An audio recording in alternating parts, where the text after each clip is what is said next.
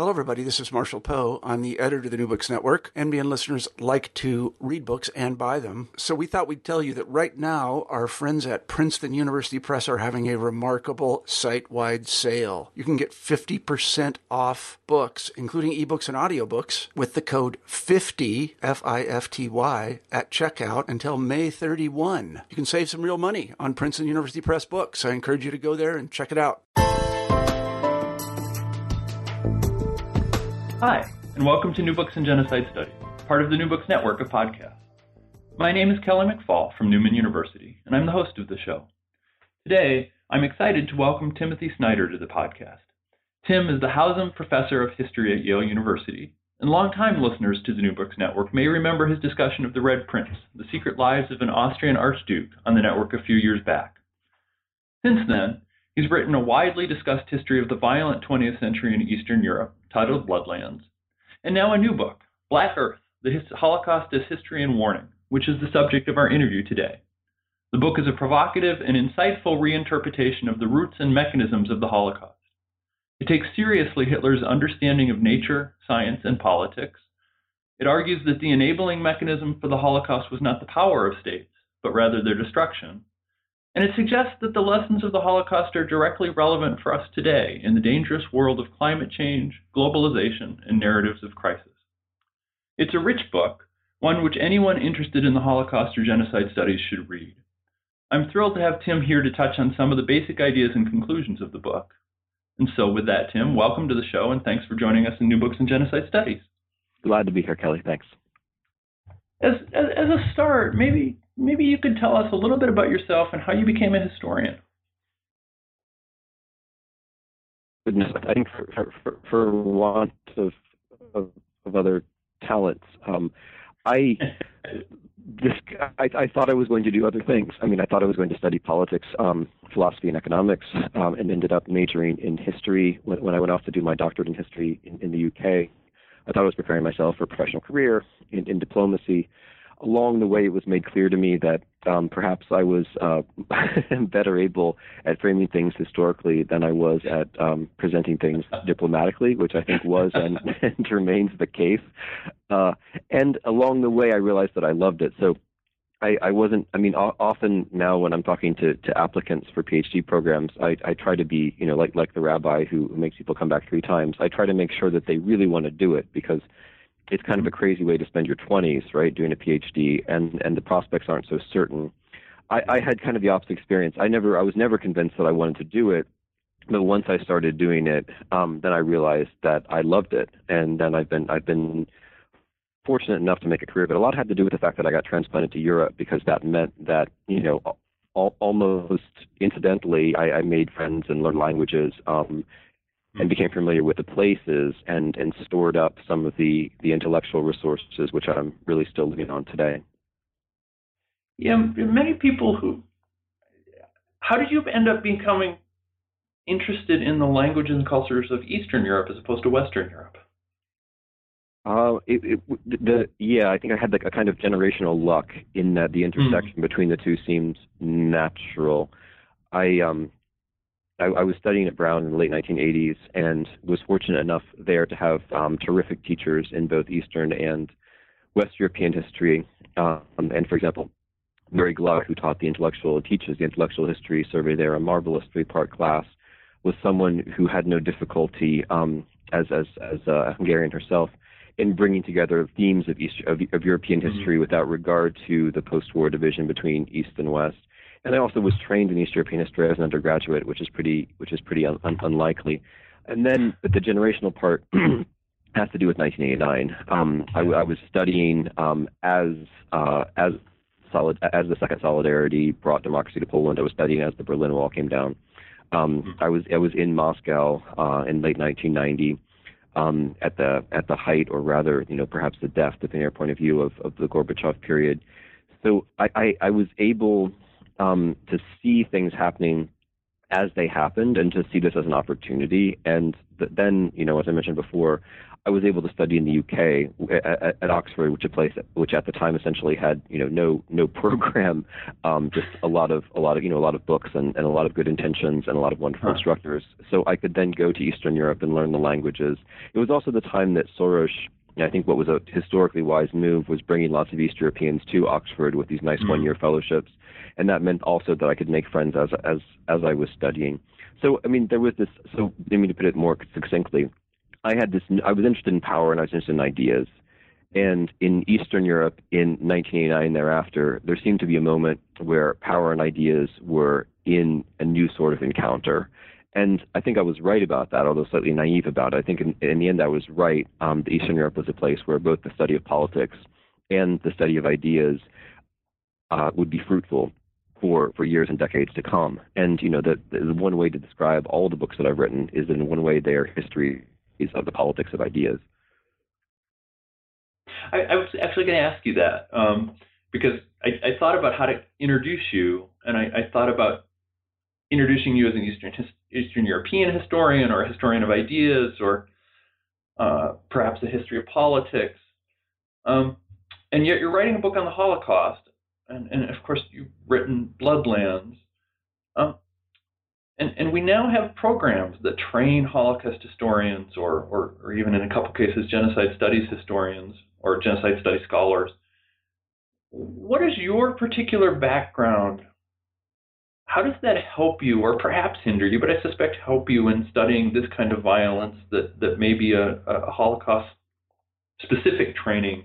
How, how is that different? Well, let me let me answer it a slightly different way in terms of what I think Holocaust history training would would have to be because this is something that mm-hmm. I've thought about um, a, a, fair a fair bit.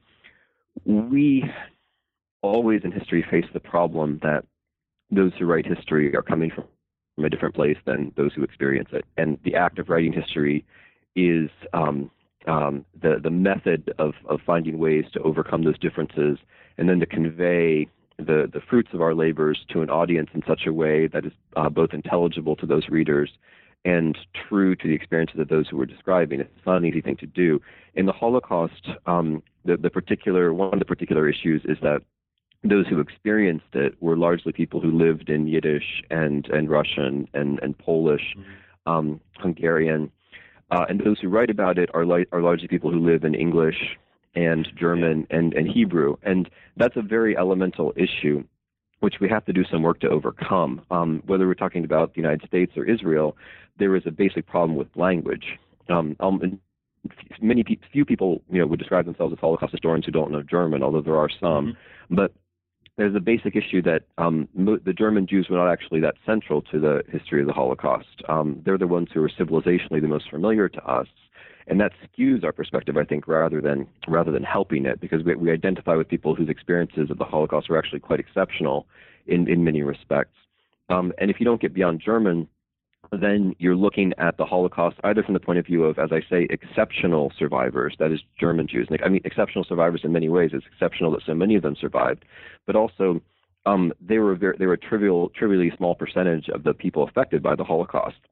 The percentage of Jews in Germany was um, well under one half of one percent um, when the Holocaust starts. The Holocaust is mass killing, and the vast majority of people who are going to be killed in the Holocaust, um, 97%, are are beyond have nothing to do with Germany. In fact, until the Holocaust ar- arrives. So the danger is that you look at it from the perspective of exceptional survivors or from the perspective of perpetrators, which is a very important perspective, of course, but it's also a partial perspective and an essentially colonial one. And I just don't think, no matter how smart you are, no matter criti- how critical you are, if you only see a place like Belarus or Ukraine from the from through the eyes of the SS um, mm-hmm. or on the pages of documents written by you know secretaries um, in German writing for the SS or the Wehrmacht or the Ordnungspolizei or whatever it might be, um, I just do not think you can see some of the essential realities. And it's not just a matter of like giving voice to the victims. That's important, and I try to do it. It's a matter of interpretation. Because part of history is always that the people who are carrying things out don't know all about what they're doing because they can't see everything. And the advantage one has as a historian is that we have the time and the tools to actually put together multiple perspectives from multiple sources that people wouldn't have had at the time to actually try to to try to understand. So, I mean, that's the long way of saying that Holocaust studies has to be um, it has to be multilingual. It has to involve German, you know, some mixture of German, Yiddish, Polish, Russian, and of course other languages like Hungarian, you know, or Bulgarian, or certainly Romanian um, would be would be very important as well. But it has to involve some mix, and and that's that's where my perspective is different. I'm not going to say better, but what the, the way that I came to it was was that I started as an East European historian. The the first you know major intellectual effort was that of a Slavicist, you know, to learn to read Polish, Ukrainian, Czech, Russian, Slovak, Belarusian. Um, that was the first push, um, and I already knew French and German. So that was the first push into the language. And in writing, you know, the, my dissertation was about um, a, a, Polish sociologist who wrote about the national question. My, my second book, The Reconstruction of Nations, was about um, the transformation of the national idea in Eastern Europe. And in writing these books, both of which, you know, uh, both of which touched upon, but did not directly address Jewish history, I, I realized that um, one of the problems with the East European field was that it was national. So it's national even if it is multinational, right? So you mm-hmm. learn Polish national history, you learn to be critical within it. Okay, fine. You learn Ukrainian national history, you learn to be Ukraine, you learn to be critical within it. That's that's great. You learn to compare those two national perspectives. But an event like the Holocaust cannot actually be captured within those national perspectives, not just because you know they're all partial or they're all defensive, but for, for, for deeper intellectual reasons that it couldn't it didn't happen you know within a nation it happened over all of europe and in different ways across europe and so the second as it were intellectual or linguistic push you know in my life was was to get was to get into the yiddish which isn't actually that hmm. hard and you know a little asterisk here one of the weirdest things about the holocaust field is that not every german historian knows yiddish none of them do in effect. I mean, there okay, that's an that, that, there are a few who do, but basically, as a first approximation, none of them do. Hmm. And, and that's extraordinary because a German, a German, a native German speaker can learn Yiddish, you know, in his sleep, um, you know, in an afternoon. It's really easy. You just have to learn a couple thousand words and and an alphabet. You know, anyone can do that. And the fact that they don't is very odd. And I mean, it's not just a problem. It's I think it actually it's it's a signal of the problem of the, this colonial problem of not wanting to read, of not wanting to learn languages beyond your own and to look at through it, look through things from a familiar lens. But anyway, where where I'm going with this is that what I came to see is that it wasn't enough to be critical within national perspectives or even to um, look at them all and try to transcend them, which is what I was after in Reconstruction but instead to seek after other perspectives. And some of my books were therefore microhistorical, like the biography, The Red Prince. But mm-hmm. um, the but the other way to try to go about this was to get to this pan-human or this pan-human is good perspective or territorial perspective where all the voices count equally. And so therefore I need the Yiddish. You know, therefore I have to be looking at this not as some collection of national historians histories. Therefore, you have to say even the German perspective, even though it might be the most important, or even the Jewish perspective, even though you might say that's the most important, that's not enough for interpretation. And you know, to get to get after interpretation, you have to have all you have to have a number of these languages equally, and you have to get away from um, national accounts of perpetration or national accounts of victimhood. Those might be those are important for political reasons and for psychological reasons, and I and I'm I, am i am convinced for moral reasons. But to get to interpretation, um, you, ha- you have to go you have to go further than that. So for for there to be Holocaust studies, um, one has to actually do the history in this very conventional multi-perspectival way. The main problem, I think, with Holocaust studies right now, the fundamental problem with Holocaust studies, is that we assume that we know what happened, which is utterly false, and we assume we know why it happened, which is also utterly false. And then we jump to memory, and memory you can do with just one language. Memory you can do based upon your own intuitions and experiences. But for me, the basic question is memory of what? And we don't have the of what. We don't have the what yet. Okay, long answer to hmm. short question. well, well, in your account of this, um, you start out by talking about ideas, in particular Hitler's ideas. So, so maybe we can you say something about how how Hitler understood the world around him? So this is, I mean, in a way, this bears on your last question. It yeah. all hangs together because mm-hmm. one of the first moves we make when we consider the Holocaust is to separate ourselves from Hitler. And there, there are various ways of doing that. One is the most conventional one is to say madman. right? I was just Mm-hmm. um, y- y- people who write about the book. I noticed they have all th- this tick where like they they they realize that I'm trying to get them to take Hitler seriously, but they still can't help but refer to Hitler as a madman, and that's a kind of that that's you know that's an obvious you know Freudian displacement. Like he was not one of us. He's something else. And people do this in various ways. They say that Mein Kampf is incomprehensible or rambling, which it's not, frankly. I mean, it's not as incomprehensible or as rambling as many other things, let's put it this way, that we are forced to read in our line of work, right? Um, so we, we have these various ways of distancing from Hitler. And what I'm trying to do is to, is, is to say, hold on, since the Holocaust actually happened as a historical event, since it's not just a collection of memories, it's not just a commemorative performance that we are asked to carry out as Germans or as other people, since it actually happened, we have to assume, we have to take as our starting assumption that these ideas had some coherence and some power, which unfortunately they did. But you can't make that argument. When you make that argument, you're paying the price of saying, as one has to, I think, that Hitler was in fact not insane and that he was human and that his ideas actually reached other humans. So, what are these ideas and why, why are they appealing? I think the basic way to talk about it is as a as a globalization crisis, as a response to globalization. Um, when we are forced, as we are today in the early 21st century, as Hitler's generation was in the early 20, 20th century, to contemplate the whole world, there is always a danger of some kind of conceptual slippage into very simple ideas, just for the for the brute reason that it's harder to understand the whole planet than it is to understand a family or a village or you know or a country, right? When you leap to the whole planet, and when unexpected things happen on a planetary scale, like for example World War One or a British blockade or a Great Depression, um, or the rise of communism um, in Hitler's time, or in our time, right? Um, a financial crisis, or the rise of terrorism, or global warming. When these planetary scale things happen, there's a tendency, I think, to slip towards some unifying, elegant theory which explains it all, right? And this is not me saying this. This is Hannah Arendt Mhm. saying this. This is Hannah Arendt's argument about totalitarianism. That conspiracy theories are a shortcut to making sense of the world. Hitler's view is that the world really is a kind of natural struggle. Um, that is the single truth. There is no really any other truth. It's a natural struggle. We really are like uh, we really are divided into races. Races really are divided into species, like like species. What species really do is to struggle for land and food and to kill their competitors. And there's nothing else on the planet. That's that's it. And the only reason we don't see the world that way, says Hitler, and this is all very clearly spelled out um, in the two books. The only reason we don't see things that way is that the Jews who somehow are, are coming from somewhere else, who are not fully human, there's something supernatural about the Jews in Hitler's account. We tend to we, we, say often that Hitler thought the Jews were Untermenschen, were subhumans. That's that's wrong. Hitler did not think the Jews were Untermenschen. Hitler thought that the Jews were parahuman, that they were a counter race or a kind of anti race. They were the ones who broke the rules of the world. Um, and how did they do that? They did that by introducing ideas ideas like Christianity or like socialism or like the rule of law, any idea which allows um, uh, two two human beings to see each other as human beings as opposed to members of the same race or a different race. Any idea which works against racial solidarity, says Hitler, is artificial, supernatural, um, non-human, Jewish.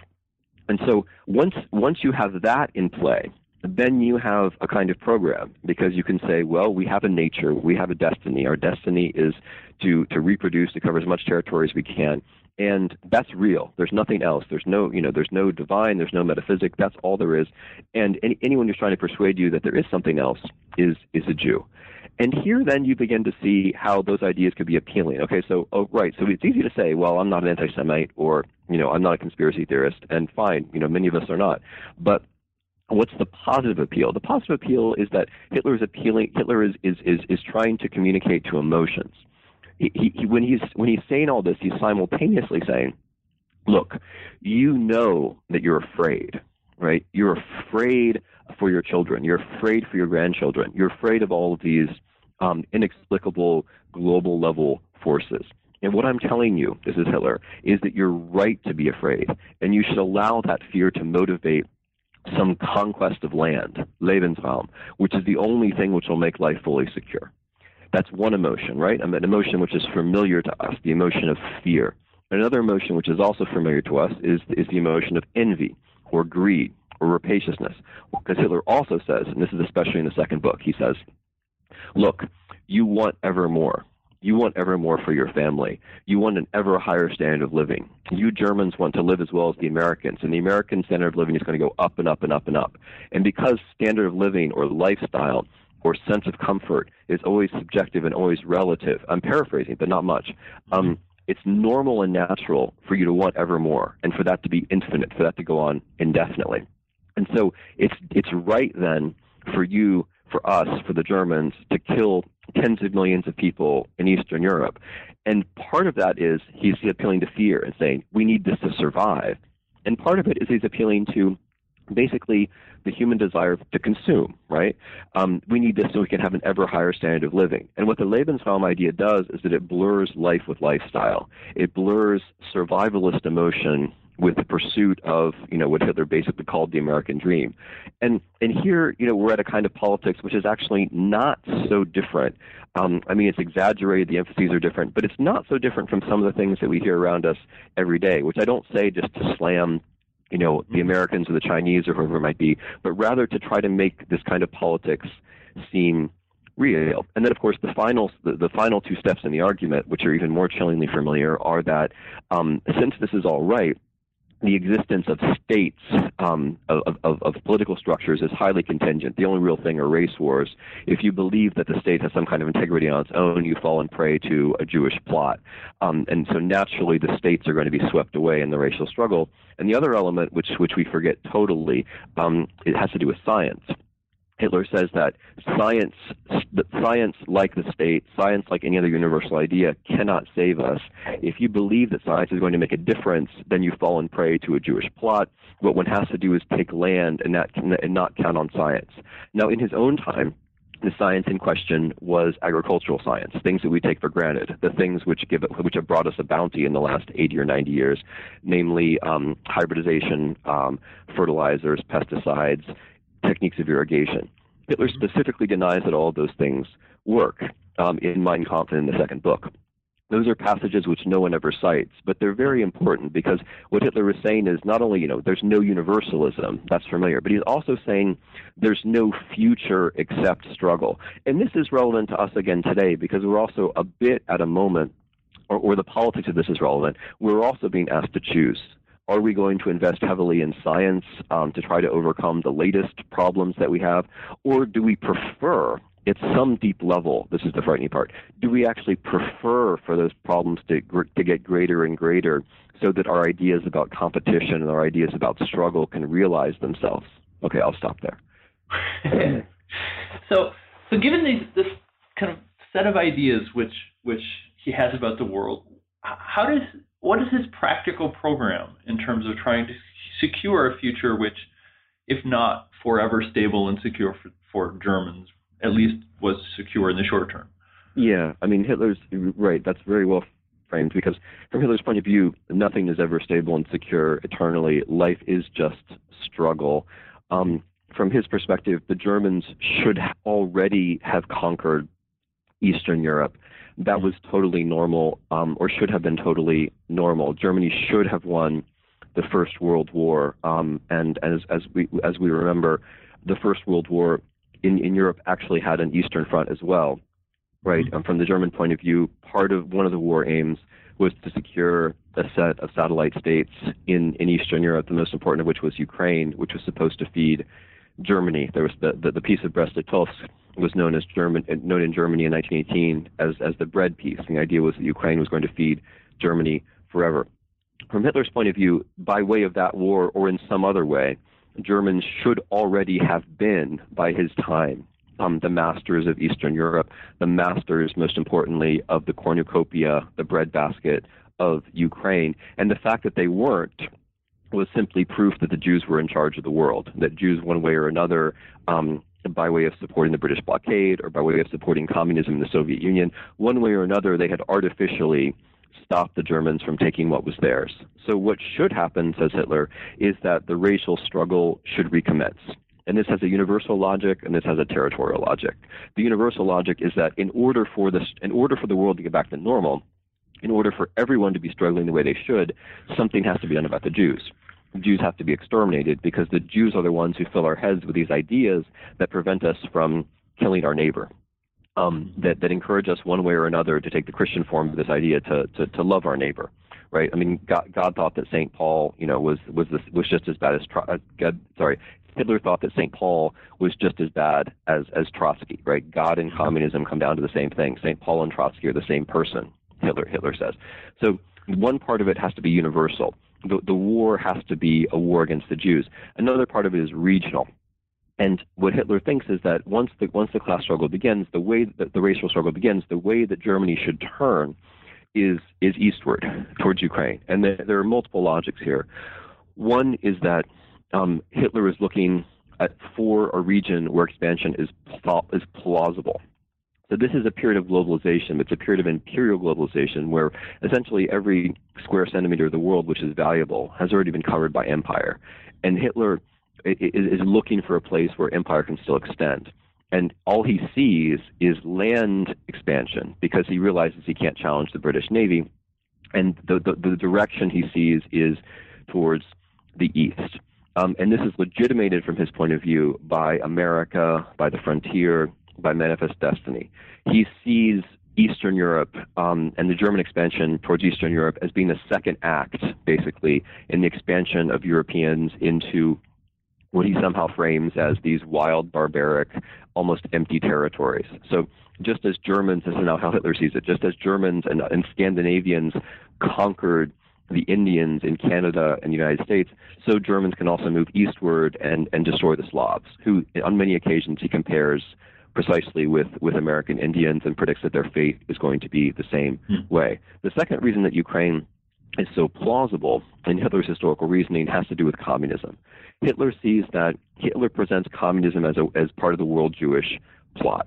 Um, what this means is, is, is, well, it's good news and bad news. I mean, it's bad news because the Jews are holding back the natural course of things with these false universalisms like communism. Mm-hmm. The Soviet Union is a bulwark essentially against nature, against human nature, against biological nature. It's basically false. That's the bad news from a Nazi perspective. But the good news is that if you can force the Jews to fight, that is, if you invade the Soviet Union, then the Soviet Union will collapse, in Hitler's words, like a giant with feet of clay or in another passage, it will collapse like a house of cards because Jews can only fight, thinks Hitler, with ideas. The moment they're confronted with force, they will just collapse. And so the good news, and Hitler is very explicit about this, is that the, the Soviet Union is basically there for the taking. All you have to do is attack it, it will collapse, and then Ukraine can move on and become a German colony. And this is the third part of the reasoning. He sees Ukraine basically the same way that many German colonialists saw Africa. And the comparisons and the phraseology goes back and forth. They, they use unpleasant language that normally would be applied to Africans um, in, with respect to Ukrainians and to Slavs generally as well.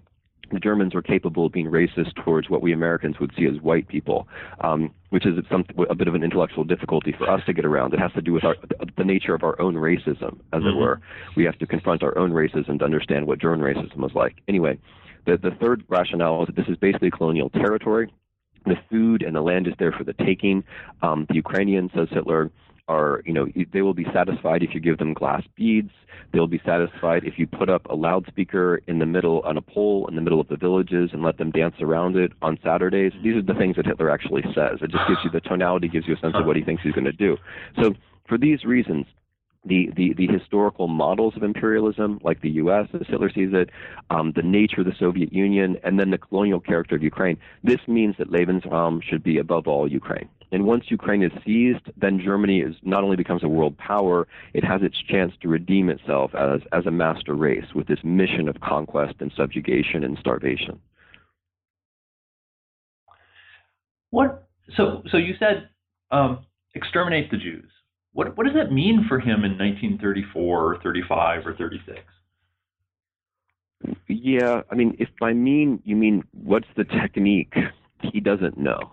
Um, yeah. But I think it's it is, you know, so so there's this old debate, um, which I almost which I always complain about when anyone brings it up, but now I'm going to bring it up between between the the functionalist and the intentionalist, and it's very important to get around that debate or through it. The intentionalists are people who have concentrated, as we've done a little bit so far, on what Hitler actually said um, or in what some of his lieutenants actually said.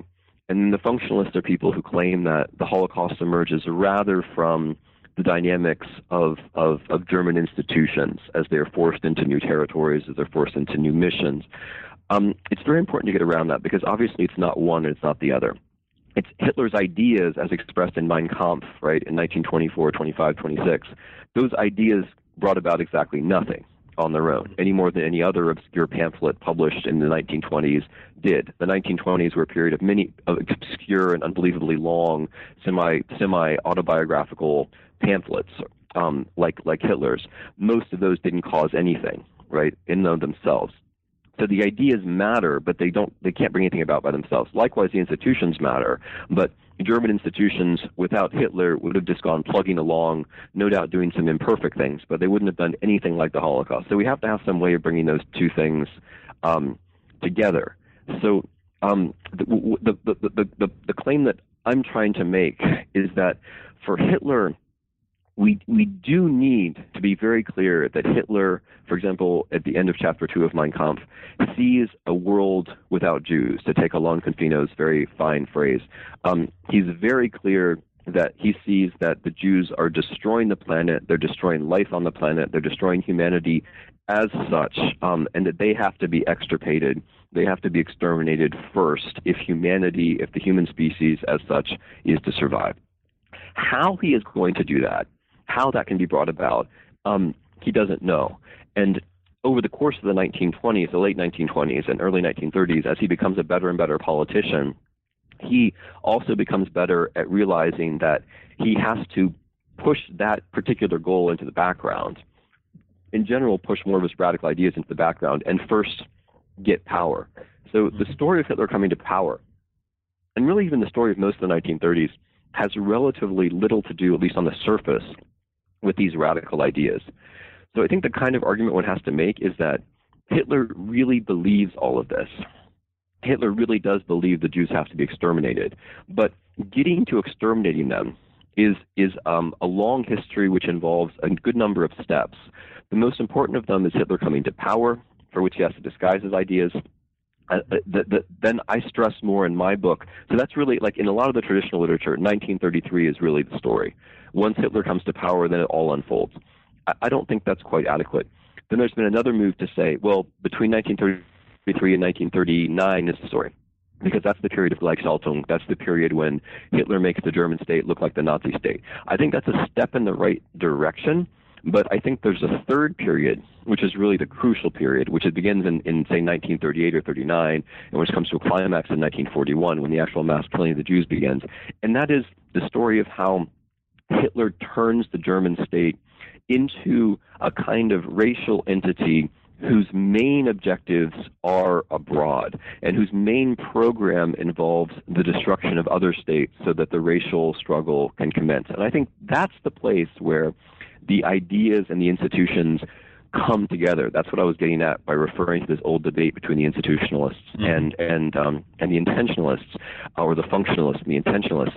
That's where it all comes together it comes together at the moment, let's say in Austria in 1938, or Czechoslovakia in 1938 and 39, or Poland in 39.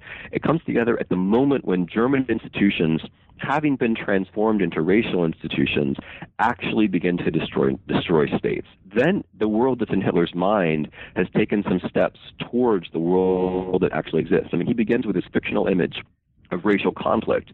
And he's able to make the world look more like that image. But what that requires is not just writing a book, not just having a party, not just coming to power. It requires cultivating racial institutions the SS, the concentration camps above all, institutions which are not actually state institutions, which exist alongside the state, which hybridize the state, which can cooperate with the German state, which are not actually German state institutions. This is very important. Himmler, when he's the boss of the SS, is the boss of a non state institution. And then the purpose of these institutions is to wreak havoc on other states to clear the table, to use the German expression, so that new kinds of political dynamics can emerge. Now, for this to make this kind of argument, and this goes back to your questions about Holocaust studies and languages and such, mm-hmm. to make this kind of argument, you have to then literally go beyond Germany and think about Austria which no one ever does seriously. I mean, Austria is a total is a completely a footnote in the history of the Holocaust.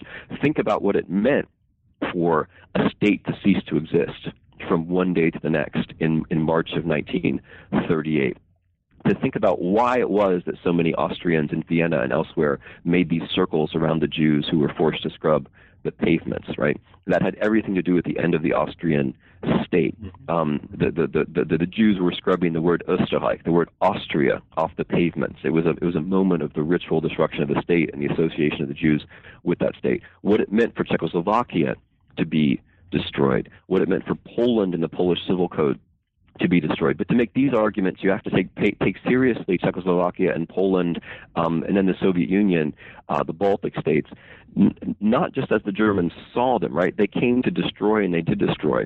But you have to ask the question in a slightly different way. You have to ask, what were the structures that heretofore, that up to that moment, had kept the Jews alive, right? If, if you ask the question that way, then you can see you can see both sides of the question you see the German ideas and the German institutions encountering a world which they only half see and half know.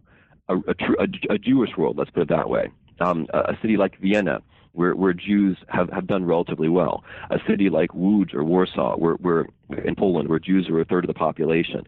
Places which, for better or for worse, sometimes for worse, of course, have sustained Jewish life for centuries. One has to see those places as real places not just from the point of view of the German destructiveness. And then you can begin to describe the dynamics that actually happen when German power is applied and institutions are, are destroyed. So now I'm trying to close the circle between this question and your earlier question. You, you get over the institutionalist, um, you get over the institutionalist, intentionalist thing by going abroad, by, by telling the story as it continues beyond Germany. But to do that, you have to take seriously everybody um, not just the Germans and the German Jews, but everybody who comes into contact with, with German power. Because some of the dynamics that are set off um, when chaos is spread beyond Germany are not things which the Germans themselves can anticipate. Yeah, that's actually what I was going to ask you about next. Is that that you say a lot about, in particular with Poland, the double destruction of the of the Polish state.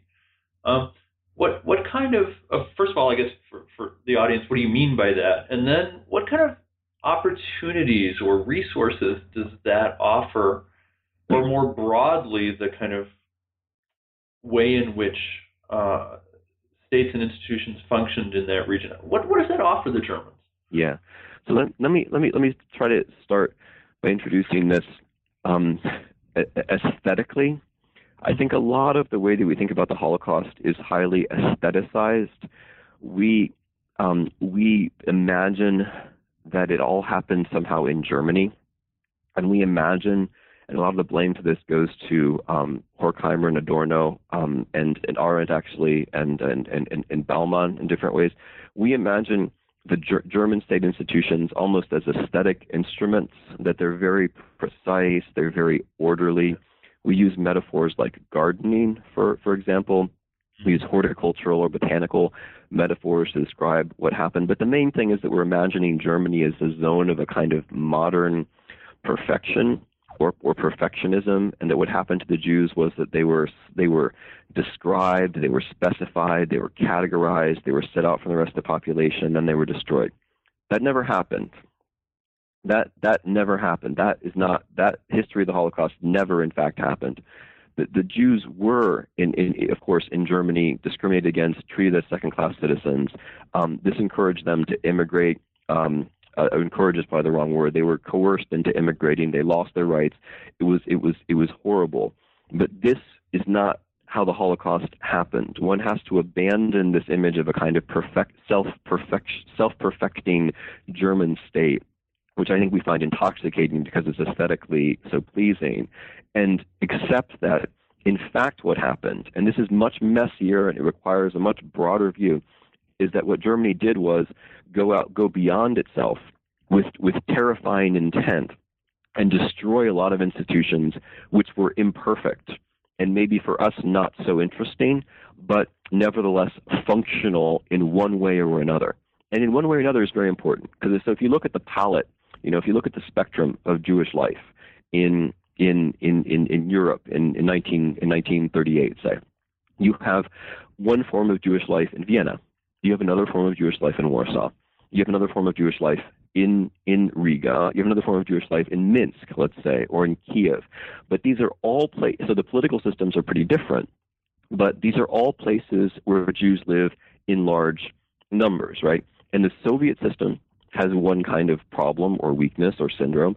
The Polish system, likewise. The Austrian system, likewise. They're all imperfect, and one can criticize them from various points of view. But what, what one has to accept is that these are states in which Jews lived, and in many cases flourished, uh, or at least some Jews flourished, in, in large numbers on territories where Jews had been living, you know, in the case of Poland and the Soviet Union, the Baltic states, for half a millennium, right? So these are imperfect institutions. They're we don't like we don't love them the way that we love Germany.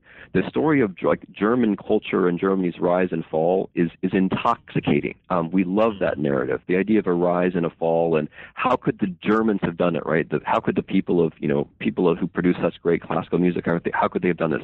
We love that narrative, and it makes no sense whatsoever because that's not how it happened. Hmm. There wasn't a perfection. There wasn't a perfect German state there was a racializing German state which turned its racial energy abroad and destroyed other institutions, thereby clearing the way for a process of destruction which was impossible inside Germany and which never happened inside Germany. Even the German Jews who were killed were killed um, after they were sent beyond what had been the territory of pre-war Germany into precisely places like I already mentioned, like Riga or Minsk or Łódź, places where Jews had lived for a very long time, but which German power turned into zones of, of anarchy and and therefore of destruction. So you asked specifically about Poland, but I, I just wanted to lead up to it because what we need to do is we have to be interested in Poland, not just as a place where okay, the Germans come, and then we don't, we haven't thought about it until 1939. We have to think about it before 1939.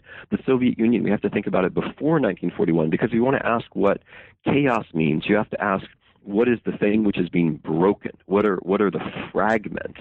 Right? I mean, just like if you want to ask what what a hurricane does to New Orleans, you have to have some notion of New Orleans. If you want to ask what you know a, a war is going to do to Iraq, you have to have some notion of Iraq before you start the war. Mean, those are those are slightly trivial or, or, or examples, but just to get the basic point across. So, if with Poland, okay, you have a state in which you have the largest, um, you have one of the largest Jewish populations in the world. You have um, very large populations of Jews in the cities.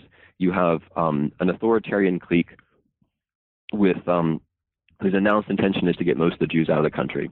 You have a large political party, the National Democrats, who are not in power but um, whose whose doctrine is basically anti-Semitic. But you also have a civil society, you have a rule of law state, um, you have property rights, and you have you have Jews basically, you know, one way or another. Many of them Orthodox, um, some of them secular, going about their daily life, not expecting that that life, and this is important, is going to come to an end anytime very, very soon. It's very easy to sort of project in a, a sense of crisis in the late 1930s, but that is mostly a, a, a projection. When Germany comes into Poland and destroys the Polish state, and this is not a you know um, this is not a metaphor. They they say the Polish state does not exist. Their legal verdict is that the Polish state has never existed, and that therefore what they're doing is is invading, not even invading. They're just arriving in an essentially uninhabited kind of colonial territory. That's their legal doctrine. Um, the, the, general government was originally called the General Government of Occupied Poland, but they got rid of of occupied Poland because they, you know, their point was that there never had been a Poland to occupy. So from their point of view, what they were doing was not an occupation because there was no thing to occupy. There was just this, as it were, wild territory begging for begging for control. Um, so if you if you see it that way, right, that's the German perspective. But from the banal, everyday perspective of Poles and Jews and others on these territories, getting rid of the Polish state means getting rid of the Polish civil code. It means getting rid of property rights, right? Ghettoization is not just an ethnic activity, it's also a legal activity. It only happens because you, you, you decide that Jews have no property rights, or for that matter, nobody in Poland has property rights and therefore everything is up for grabs. That's part of ghettoization. That's part of the dynamic of ghettoization. And ghettoization is one of the things, as we all know, which is going to make the Holocaust possible. I just choose it as, as an example. Meanwhile, um, the other half of Poland is being invaded by the Soviet Union. And this is a part of the story which gets completely left out of the history of the Holocaust. I mean, you can look at all of the classic history of the Holocaust, long as many of them are, and they they may not even mention the Molotov-Ribbentrop Pact, or if they do, it's just very briefly as an aside. And here, I think, is where we really go wrong, or one of the places we really go wrong, because if you know, if you if one's willing to accept that what the Germans were after is state destruction, the Soviets are, so to speak, objectively, if not subjectively, a partner in all this because they are much better at the, than the Germans at destroying states. It's part of their modus operandi. Um, and they destroy Estonia, they destroy Latvia, they destroy Lithuania, and they destroy their part of Poland. Again, not in any metaphorical sense. They also declare that in the Baltic states, the, these these these civil codes go away. Cooperation with the what had been legitimate authorities is declared to be a crime, right? So if you're an Estonian, for example, civil servant, you can be prosecuted for having been an Estonian civil servant because that was a you know that's now treated as a crime. Um, property rights also go away on the Soviet side completely. Um, as a result, although there's no specific intent to persecute Jews, as a result, Jews lose many of their connections on the Soviet side before the Germans even arrive. And then the case I'm trying to make is that, or one of the cases I'm trying to make is that when Germany encounters the Soviet Union in 1941, here we have double state destruction. And for me, this is so essential and so central to the whole story um, that one can almost not insist upon it enough. The, the, so, the Germans begin to kill Jews in large numbers in the summer of 1941 the event that we consider the Holocaust, that is, the mass killing, but also the clear decision or intent to murder all Jews, that's emerging in, in, at the end of 1941 or early 1942 as a direct result of the invasion of the Soviet Union and the experiences on the territories of the invaded Soviet Union.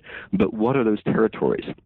The, the, the, invasion, the German invasion, begins on the territories that the Soviet Union has just invaded.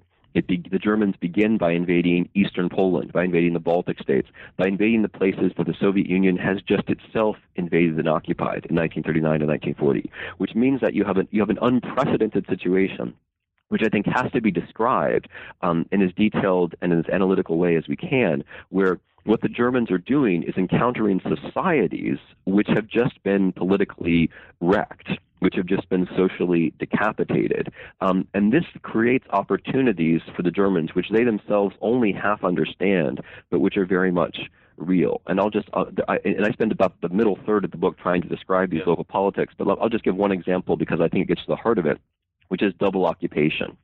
Um, sorry, which is double collaboration a fair number, I can't quite say most, but although I suspect that it is in the Baltic case, but a fair number, let's say a substantial number of the people who of the local people who, who take part in killing Jews for the Germans have just left Soviet organs of power in one way or another. And why am I saying this? Am I saying this because I really don't like the Soviet Union or because I'm trying to say that communism and Nazism are the same thing? Not at all. Um, it's, it's, a, it's a local political dynamic. It's the moment where um, Hitler's grand ideas actually, for the first time, really touch Earth. Um, and that's the fatal thing. Hitler's ideas are, are, are, actually being realized because states have been swept away. Uh, racial institutions, the Einsatzgruppen, are coming in. And the particular idea of Hitler that of Hitler's, which is of course wrong, this is important, it's wrong, but it's powerful, that Jews are communists and communists are Jews, that idea finally can actually matter. Because if you say that when you arrive in a territory which the Soviets have just uh, conquered, what are you doing? You're providing an alibi for the whole population. I mean, just let's imagine for a minute that you're an Estonian or Latvian or Lithuanian or a Pole in Eastern Poland. The Soviets have come in and wiped out your state. They've destroyed your intelligentsia. And because they're very good at this sort of thing, they've brought much of the society into their own system, right? They're much better at that than the Germans. And then the Germans arrive and they say, well, look, communists are Jews and Jews are communists. That is a beautiful escape route for the vast majority of the population because all of a sudden, psychologically, they can purge themselves of the shame of having lost their state because, of course, it was a Jewish international plot. How could they resist it? They can purge themselves of their own responsibility for having collaborated with the Soviet state, as almost everybody did in one way or another. And there's a there's a present victim who can be targeted upon whom all of this responsibility can be placed. And when those people are killed, that responsibility goes away. And so you get this political dynamic, which the Germans themselves only half understand, right? They don't really, they, many of them sincerely believe that Jews are communists and communists are Jews. They don't really understand how the Soviet system works, of course. And so there's a kind of misunderstanding which allows this political dynamic of, of, of double collaboration. Because if the Germans had realized that they were recruiting so many people who'd worked for the Soviets, they would have perhaps given that a second thought. But they didn't really understand that. So this is an example, I mean, of, of a number of things, but it's an example of, of the politics of this double state destruction destroying the state was bad enough, right? It allowed things to happen in Austria in 1938 that were impossible in Germany. It allowed things to happen in Czechoslovakia that were impossible in Germany. It allowed things to happen in Poland that were, impos- that were impossible in Germany. But none of those things actually amounted to mass killing mass killing is only possible at the moment, at least you know in the history as we're telling it of the Holocaust, mass killing is only possible at the moment when the German state begins to destroy a Soviet state, which itself had just destroyed other states one or two years before. So, and, and we're running a little bit short on time. Um, and, and, and there's, as you say, you, you deal with this very explicitly and very thoughtfully in much of the book, and I, I encourage the, the audience to go out and read it for themselves. Um, but but what is the Auschwitz paradox that you talk about? So, um, we, again, let me let me start with a kind of aesthetic image because I'm I'm kind of I'm, I'm struggling against these sort of crystallized pictures that we have of how the Holocaust happened because all of these crystallized pictures they're not just intellectual simplifications they are ways that we have of locating aesthetically the Holocaust at a at a distance from ourselves and in locating it at a distance from ourselves, we're also making it implausible as history. So we imagine Auschwitz as a kind of black hole. We imagine it as a kind of non-place. We use metaphors like factory or an industry. Um, we speak of machines. Um, I think you know this. This is a this is a this is a big m- mistake.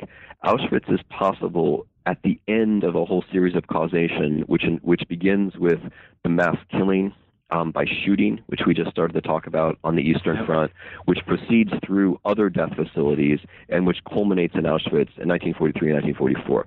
But um, what we see, if we follow that history carefully, is that Jews um, are killed in the territories where Germany destroys the state.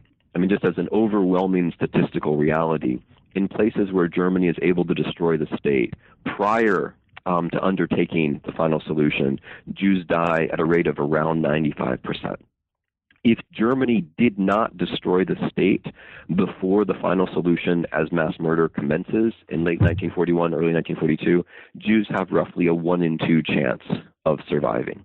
So in places like France um, or Belgium, let's say, uh, Italy, every case is a little bit different. Um, and I try to describe the differences in the book, but in general, in these, if, if the state was not destroyed, and it doesn't matter that much actually if it's occupied or, or whether it's a German ally or whether it's Germany itself. What really matters is whether the state was destroyed or not. If you're a Jew in Germany itself, your chance of surviving are roughly one in two, which is average for everywhere else. It's not more dangerous to be a German Jew than than it is to be in other places, and that might seem paradoxically, but I'm just taking a little step towards a general paradox. Here's a general paradox: we are right in thinking that there was a that there was an intention on the part of Hitler and the Nazi leadership to exterminate, to kill all the Jews under German power. And Auschwitz was indeed the place where Jews were gathered from all over Europe, and that's what's special about it. Um, in 1942, 43, 44, the Germans attempted and sometimes succeeded in sending Jews from all around Europe into Auschwitz. The paradox is that um, Auschwitz is universal as, as an expression of the intent to destroy all Jews. But when it comes to the practice of destroying all Jews, it's not at all. Most of the Jews who were supposed to be sent to Auschwitz were not, in fact, sent to Auschwitz, precisely because Auschwitz was the site to which Jews who were still citizens of other states, allied states, occupied states, precisely for that reason, it was relatively more difficult to get them killed than it was to get Jews in stateless in stateless regions killed. In the book, I run through this case by case, country by country, but the basic idea is perhaps illustrated most efficiently on the example of, of France. In the French Holocaust, the largest victim group was not the French Jews. In the French Holocaust, the largest victim group were Polish Jews. For the very simple reason that there was no state to protect them.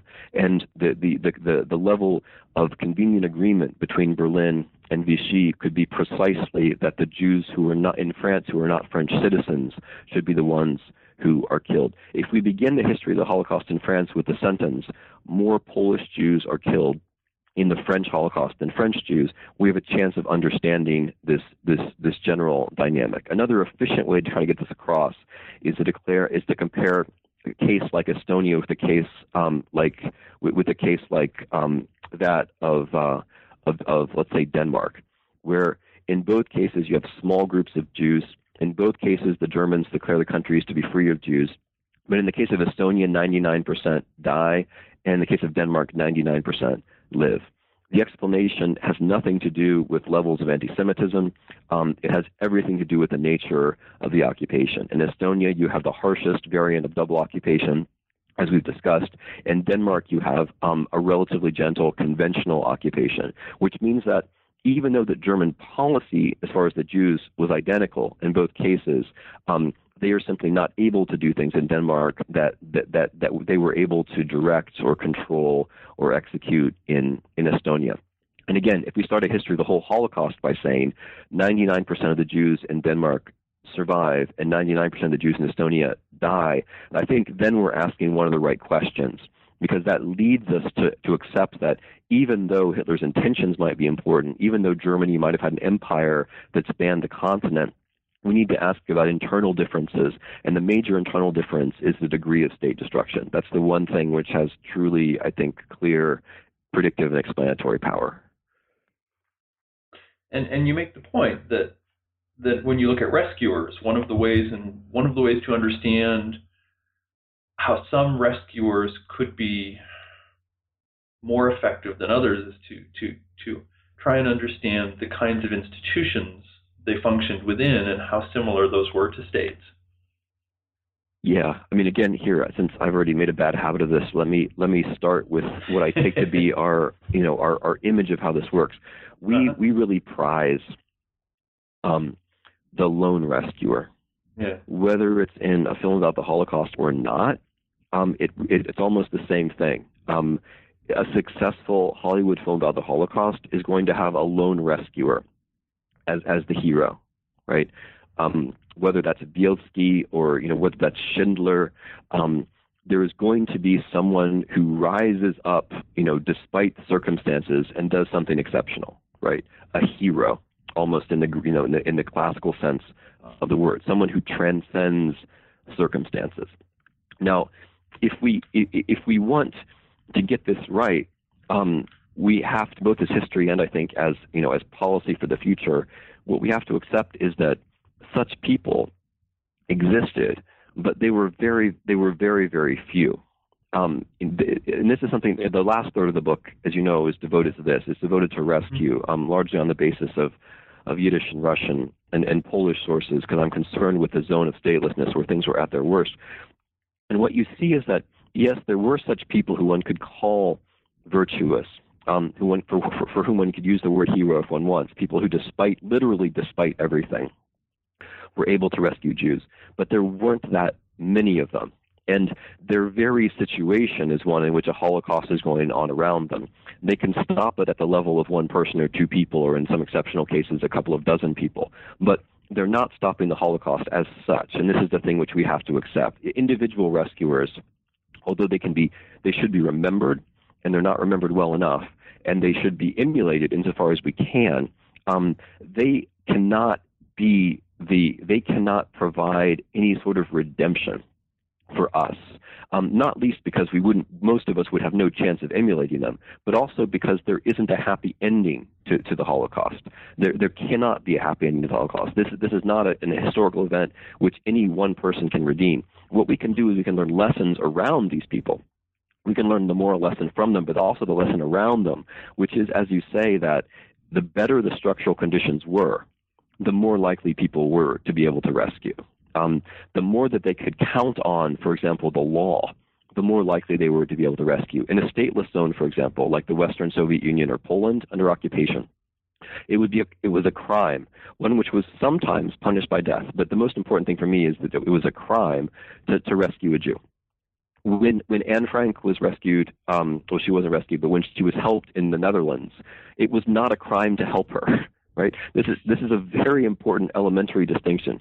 There still was a Dutch state right? When when the when the Danes in 1943 in this famous rescue, where um, the way the Danish story works is that Danish Jews are gathered onto this informal um, flotilla of boats and shipped off to Sweden in 1943. The Danes were not doing anything illegal. they were citizens of the Danish state who chose to help their Jewish neighbors who were also citizens of the Danish state. They were not committing any crime. This is really elemental. People are much more likely to behave well if the law is on their side, or at least the law is not specifically directed mm-hmm. against them. And then you reach the top of this logic, um, and we reach a point which you know we, we find uninteresting because we want the lone wolf. You know, we want we want the the lone figure. But the most effective rescuers were people who wore ties. The most effective rescuers were diplomats for the basic reason that a diplomat was himself legally almost invulnerable. Although there were some cases like Raoul Wallenberg, tragically, which, which, which, in which that was not true. But in general, a diplomat is himself um, legally invulnerable, and the diplomat has the almost magical capacity to hand out state recognition. So Wallenberg, to start from his example, I mean that that man saved a huge number of Jews, right? Perhaps more than anyone else, um, in you know, w- well around around ten thousand, maybe a bit more, because he was handing out pieces of paper which extended Swedish state recognition to individuals. Or Sugihara, um, the Japanese consul general, who was able um, in Kaunas um, to hand out to save um, a similar order, well into the thousands, number of Jews by giving them transport papers. And there are other examples of, of, of Spanish and Portuguese and American diplomats who did similar things. A Chinese diplomat in Vienna. But the, the basic argument, the point is that they could do this because they represented states, right? And we don't like it, but it's not it's not that appealing to us and probably nobody's ever going to make a movie about these people because you know who likes diplomats. But but well i mean no i mean it's a serious point right? Like a person it's almost as though the moment someone becomes a civil servant right from our point of view a mm-hmm. bureaucrat right they have to be the bad guy. But if you want the good guys who actually saved more than 10 or more than 100 Jews, you're pretty much looking at a list which is almost exclusively diplomats, which goes to my point of the state being this instrument, even an imperfect state, right? I mean, the U.S., Spain, Portugal, it's not that they were perfect states, Japan, that's not the point at all. The point is that they functioned in the sense that they could extend recognition to other people if, if they chose to, to do so. So there's much more in this book as history, and in the Holocaust as history, but but the subtitle also includes and warning, and you've touched on this at places in the interview, but but what do you mean the Holocaust is warning? Well, I think I mean it's, it's a very simple point, but all all history is contemporary, right? Mm-hmm. I mean, all history is contemporary in the dual sense that everything which ever happened has some influence on what happens now, and and and also in the sense that things which happened, especially in the recent past, can show patterns, can reveal tendencies and, and possibilities for for the present. Um, my, my, own sense is that the world that we live in is not, in fact, a postmodern one. Um, I don't really believe that the that modern modernity has come to an end. I think at least that the 1930s are close enough to us that they can be instructive, mm-hmm. and that a lot of the effort, a lot of our mental effort, psychological effort, with respect to the Holocaust, has gone towards not understanding it has gone towards pretending to understand it, has gone towards memorializing it without understanding it in such a way as to make, you know, never again a kind of incantation as opposed to, as opposed to a policy prescription. I mean, as, as I see it, a lot of the basic things which the history tells us are automatically warnings, right? So, I mean, I, I don't, I haven't had time. I mean, it's been a great conversation, but I, of course, I can't persuade anyone of the statelessness argument right. in this format. But let's assume that you know, we're persuaded that state destruction is a bad thing. That has automatic implications for policy, right? I mean, it would mean that you would become more alarmed about, for example, the Russians announcing in early 2014 that Ukraine is not a real state, or if you're 2000, if it's 2002 and you're considering whether the United States should invade Iraq, um, you might, if you understand the Holocaust the way as I think it happened, right, you would be less likely to think, oh yes, if we if we get rid of a bad dictator, good things will happen, and you'd be more likely to say, hmm, um, if we destroy a state, do we have something to, to put in its place? Because the historical record actually shows us that state destruction is a risky, dangerous thing. And I mean, uh, when one looks at the Middle East today, um, you know, I'm not, it's not the point is not to you know to, to say that you know Bush and Cheney were uniquely awful people or Americans are uniquely awful imperialists or whatever. The point is to say that if we had considered the, the, the invasion of Iraq in 2001 and 2002, if that discussion had been about the Holocaust as it actually happened, as opposed to our Hollywood fantasy of the Holocaust, we might have drawn different conclusions. Because in our Hollywood fantasy, all you have to do is go in and take out the bad guy, right? And then flowers start to spring from the earth and, and all is all is all is sweetness, right? And and, and, and it's it's not just I mean I'm thinking of this perhaps too jokingly, but it's a serious thing if you think the Holocaust was is a typical crime caused by a bad authoritarian regime, then you can think, well, let's get rid of that regime, and that's what we thought, and that's what we did, and we are we are still paying the consequences. Um, but if you think the Holocaust happened because an unusual racial state destroyed other states, then the lessons for whether you destroy an authoritarian regime are quite different, right? You might think twice. You might think, hmm, well, if the Holocaust was partly about destroying states, we should make we should be really sure we know what we're doing before we destroy a state. So it, the, the, the policy prescriptions are, as it were, automatic. Um, you know, if you think, for example, you know, as I, as I tried to argue in our conversation, if you think that Hitler was primarily an ecological thinker, that his starting point was that there are finite resources in the world, and that it was right, therefore, to be afraid, and that it was right, therefore, to compete, and that there are no rules, uh, uh it, there, there, are no rules which should govern or hinder or limit um, our our fear and our desire. If you think that, then it, I think it's fairly it's it's, all, it's fairly obvious what that implies for a world of climate change, where other not just peoples, but at some point in the not too distant future, other great powers may have concerns which are not so different from German concerns with food in the 1920s and and the 1930s. Which isn't to say that it will all you know replay itself automatically, but just that but rather to say that we have suppressed the thing about the the things about the Holocaust which we don't want to hear for our own reasons, and those might be the very things which are most useful as we try to head off problems in in the future. You know, the statelessness part and the ecological part are the parts that we've suppressed for, for, for better or worse reasons, and they may be the things which are most useful for us. Or to put it in a slightly more polemical way, when you define the Holocaust in terms of memory, um, you are making it useless for the future um, it, because you are by definition you're saying if you say well um, the Holocaust is unique, you know, to use a phrase which I get asked about all the time, what does unique mean? It means it can't happen again, and that generates a tremendous sense of false comfort at all at all levels. Of course, the Holocaust, just like the Holocaust, won't happen again. But since the Holocaust, we've had we've had mass killings all around the world, and you know the United States Holocaust Memorial Museum's Committee on Conscience has has defined, and this is unusual. It's defined what ISIS is doing to the Yazidi right now as genocide, and I think they're absolutely right. Um, we, we, we, can we can learn things from the Holocaust which help us to see, understand similar crimes that have happened, um, to understand the ones that are unfolding, and perhaps to make future ones less likely. And for that, you know, we need more than a sense of memory. Um, we need a sense. We need we need memory to accept the way things actually happened, as opposed to putting them into the into the commemorative boxes, which are most convenient for us at, at our own moment in in history. There is a kind of war here. I mean, war is too strong, but there's a tension here, a struggle between the Holocaust as it is convenient to remember it, right? Because the way it's always the, the, the memory is always going to be we tend to remember things in a way which is easiest for ourselves, which doesn't involve challenges to ourselves, which involves instead pushing responsibility and causality away um, and embracing our own good intentions, um, as, as opposed to interpretation, which is always painful, which is always controversial, because interpretation involves seeing the resemblances among human beings and the capacities within human beings, which might be similar or more similar than is comfortable. In this book, I'm obviously pushing very hard um, against the memorial concept of the Holocaust. I believe obviously it should be remembered, and I you know and I support and I work with museums and and and and, and I support and work with Holocaust educators.